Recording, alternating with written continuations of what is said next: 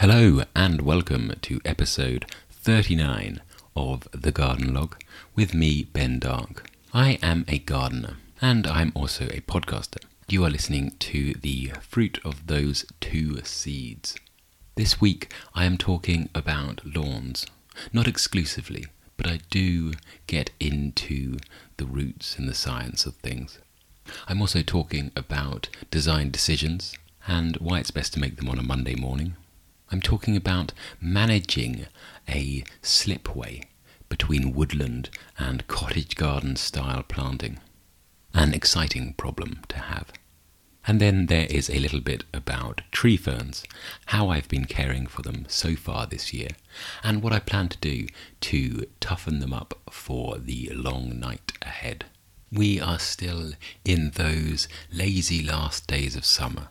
It's mid August as I speak to you now an indolent time of year, but winter is waiting in the wings, and it's time that the garden and myself started preparing for it. Right, that's enough about time's inevitable march. Let's get on and listen to episode 39 of The Garden Log.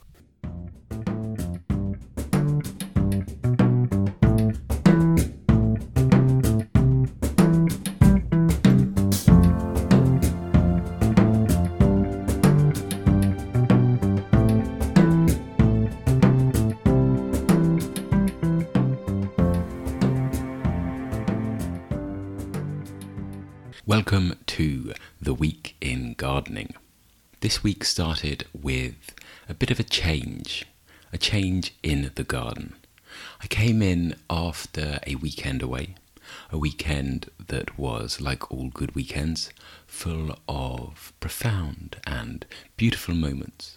The kind of weekend that makes you a better person, and I came back into the garden and I thought I need to transfer some of this into the garden itself. So I went to an area that has always niggled at the back of my mind as being wrong. It's an area on the edge of the rockery that has this small and incredibly pointless mound of grass, and the mound of grass is at an awkward angle to the rest of the large bed. And what this mound of grass does is get in the way of everything. It gets in the way of the ride on mower, primarily. It also gets in the way of an aesthetic appreciation of the garden. And it gets in the way of the, the flow of the flower bed more generally. It's an ugly, awkward nub of grass. And every time I do the lawns, I have to go back afterwards with a strimmer and strim it and why am I doing this? What's the point? I decided it was time for it to go. So we dug it out. The turf was removed. It became part of the larger flower bed. And I have to say, it looks magnificent. I think there's a fairly high correlation between what the ride on mower finds ugly and what the human eye finds ugly. Because the ride on mower works in large, generous sweeps, it has no time for fussy, fiddly little bits, and the human eye tends to agree with it. Maybe if you were starting a new garden completely from scratch, you could plan it out with a ride on mower. Attach a can of spray paint to the back and go in wild, rampaging arcs and see, see what it tells you to do. It's an idea. Anyway, I think the, the principle is is pretty general that in a large garden, the various aspects of it should be large and generous themselves. Small things look mean and nitpicky in big gardens. This isn't just flower beds, though it's particularly flower beds. I sometimes visit people to give advice on their gardens, and often I find people who love lawn and I tell them, why are your flower beds so small? And they say, well, we wanted to have as much grass as possible because we like to, to see the, the swathe of green.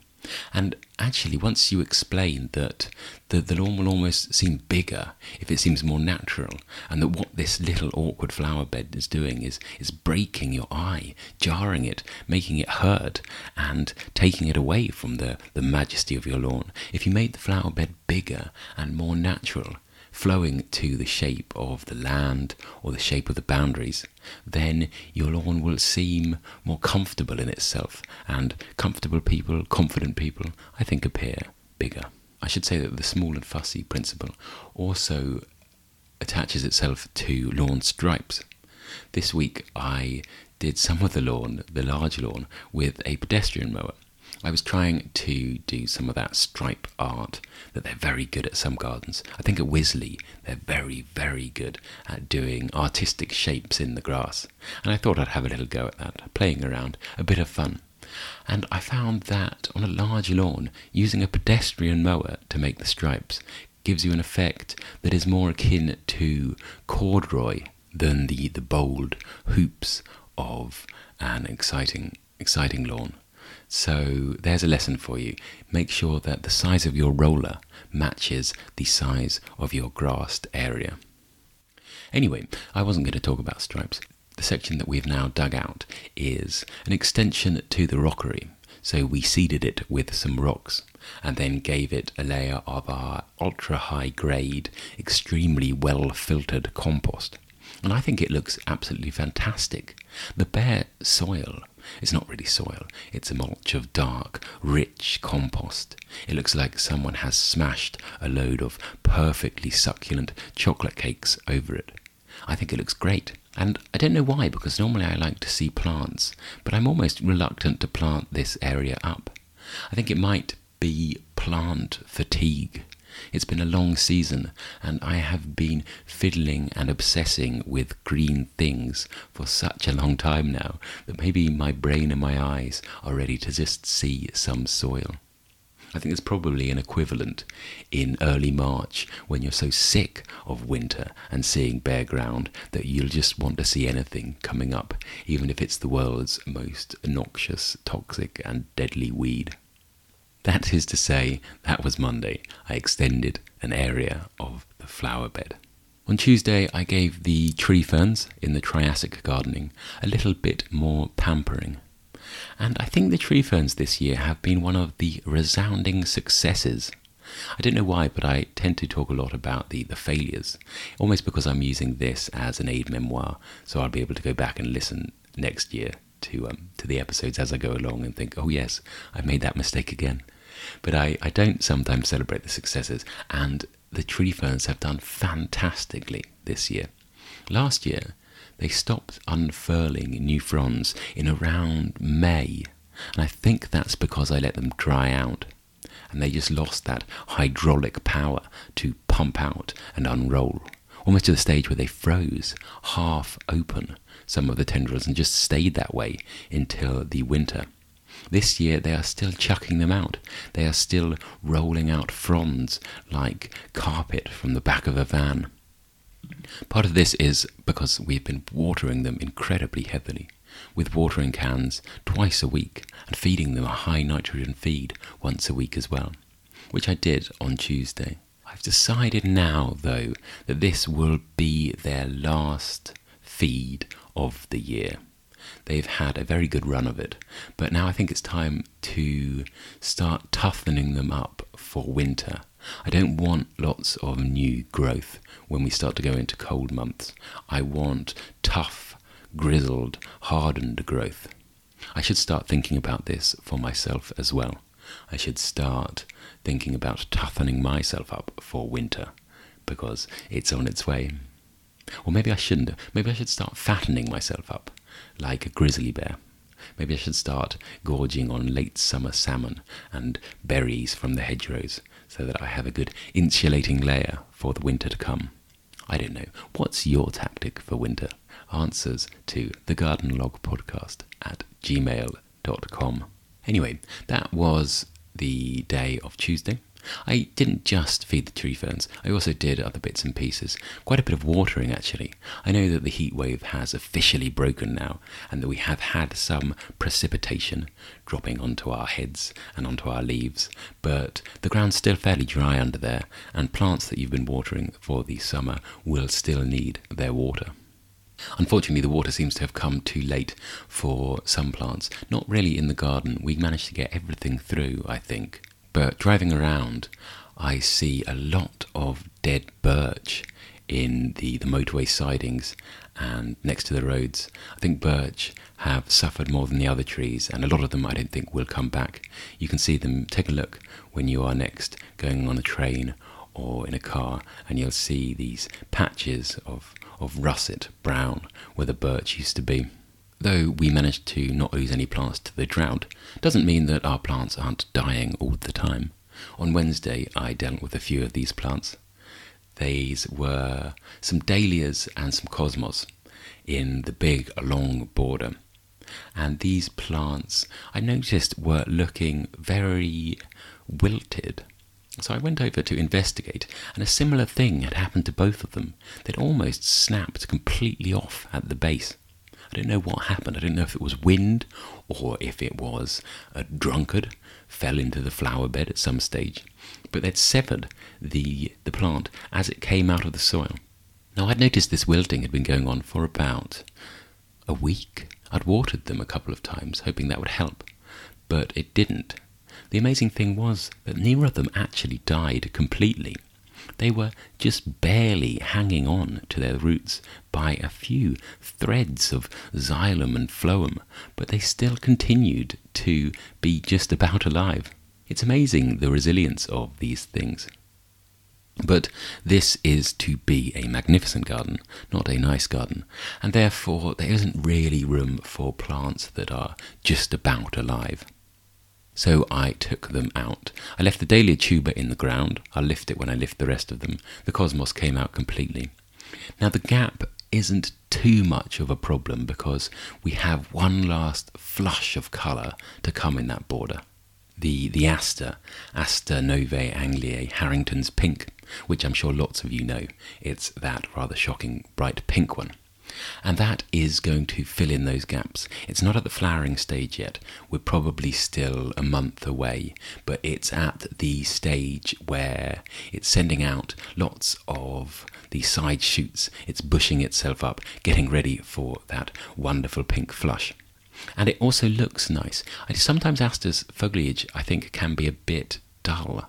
I always think of them as a dull green covered in mildew.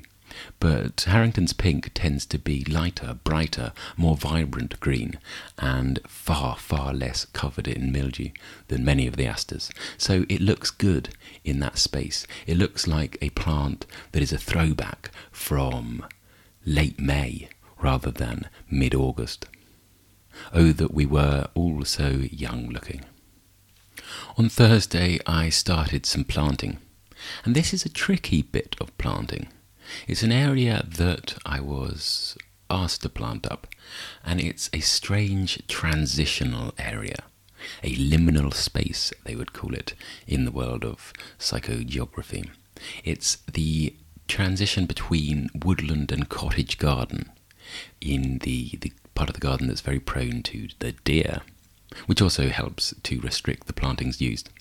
It's a bank that is covered in the most magnificent old hazels, hazels that had been fairly heavily coppiced in the past and have now grown out into these wonderful arching forms.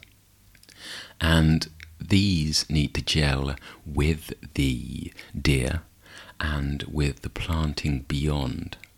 I didn't want anything fussy. The, the obvious deer proof plant for shade is the hellebore. And I didn't want the hellebore because the hellebore is an architectural plant in itself. We already have a bank and some beautifully shaped trees. I didn't want other shapes and forms and spires or mounds contrasting with them. I just want a ground cover. So I've gone for a plant that many gardeners hate, but I like. I've gone for vinca, and I've chosen Vinca minor the small leaved and small flowered version, and I've chosen the cultivar Gertrude Jekyll, which is very well known and easily available, but the key thing about it is that it is the white flowered form. And I think that that, which is evergreen and mat forming, and will just keep low to the ground, won't distract from the natural shape of the bank and the shape of the trees. And it will also let through snowdrops and small daffodils in the spring, which will be the spring colour. It's unfortunate that that bank would be absolutely perfect for native primroses in the spring. They'd look so good with the hazel, but the um, the deer will eat them all. They love primroses. They are very, very tasty plants. Snowdrops they don't like, vinca they don't like, and daffodils they absolutely abhor. So that was Thursday. The plants aren't all in. I think I probably planted about 70 or 80 of them. They're only little 9 centimetre pots. I'll get a similar amount planted again next week, and then we'll let them form large colonies. And then it was Friday again. Amazing how the weeks rush away. At this time of year, people are often saying, well, there's not really much to do in the garden. But I find that I can't stop. I did some lawn work on Friday. The lawn contingent among you will be very pleased to hear this. Two, two discussions of lawn in one week. I think now that the grass is well recovered from its beating from the sun, we did irrigate and water a little, and it never truly crisped up. My ground at home is amazingly crisped up, and actually it went beyond the oh, don't worry, grass is a tough plant, it'll recover stage, and has gone to the yes, you're going to have to reseed that all in the autumn stage. But at work, the, the lawn generally survived, and now it is growing again with the vigour of a convict released and given a chance to, to live life again. But I'm slightly concerned about all of this new growth and about the time of the year. So, as we all know, autumn is the season of mellow mists and fruitfulness. And I do enjoy fruitfulness, and I do enjoy mellow mists, but to me, mellow mists also signify fungal diseases. They signify a bit of warmth and a lot of moisture. I'm particularly concerned about red thread in the lawn, that little fungal disease that, that you can tell by the, the little pink tinged strands within the grass. And I think that one of the best ways to combat a fungal disease is to increase the airflow.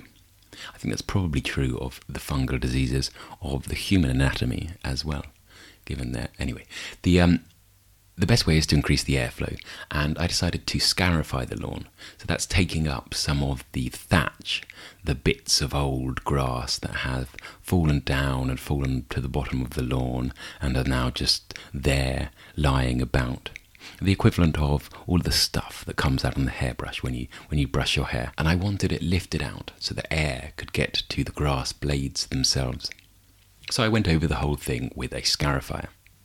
Our scarifier is a spinning wheel, like a cylinder mower, but instead of a cylinder, it has a drum with little wires attached to it, and it goes over the lawn and hoiks out dead grass and quite a few of the living grass blades as well. But there's no harm in that.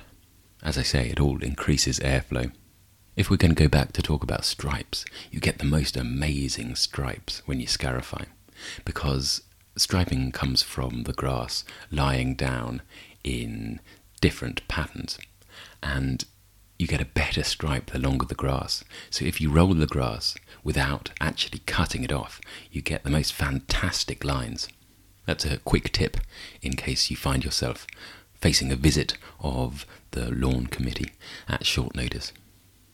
Anyway, I scarified the lawn and I thought about feeding it because there is a school of thought that says that healthy grass is better able to resist attack from fungus.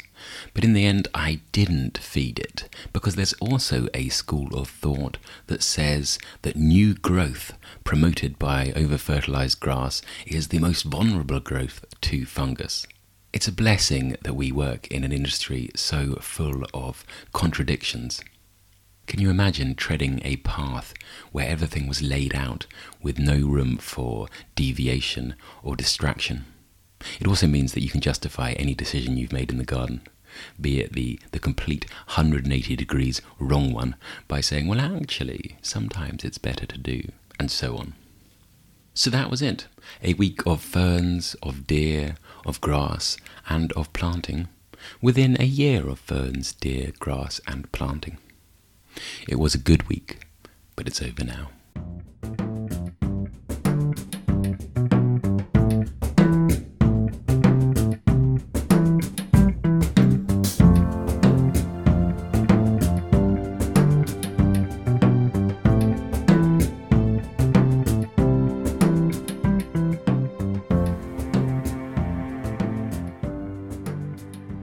In search of inspiration, I have this week crossed the channel.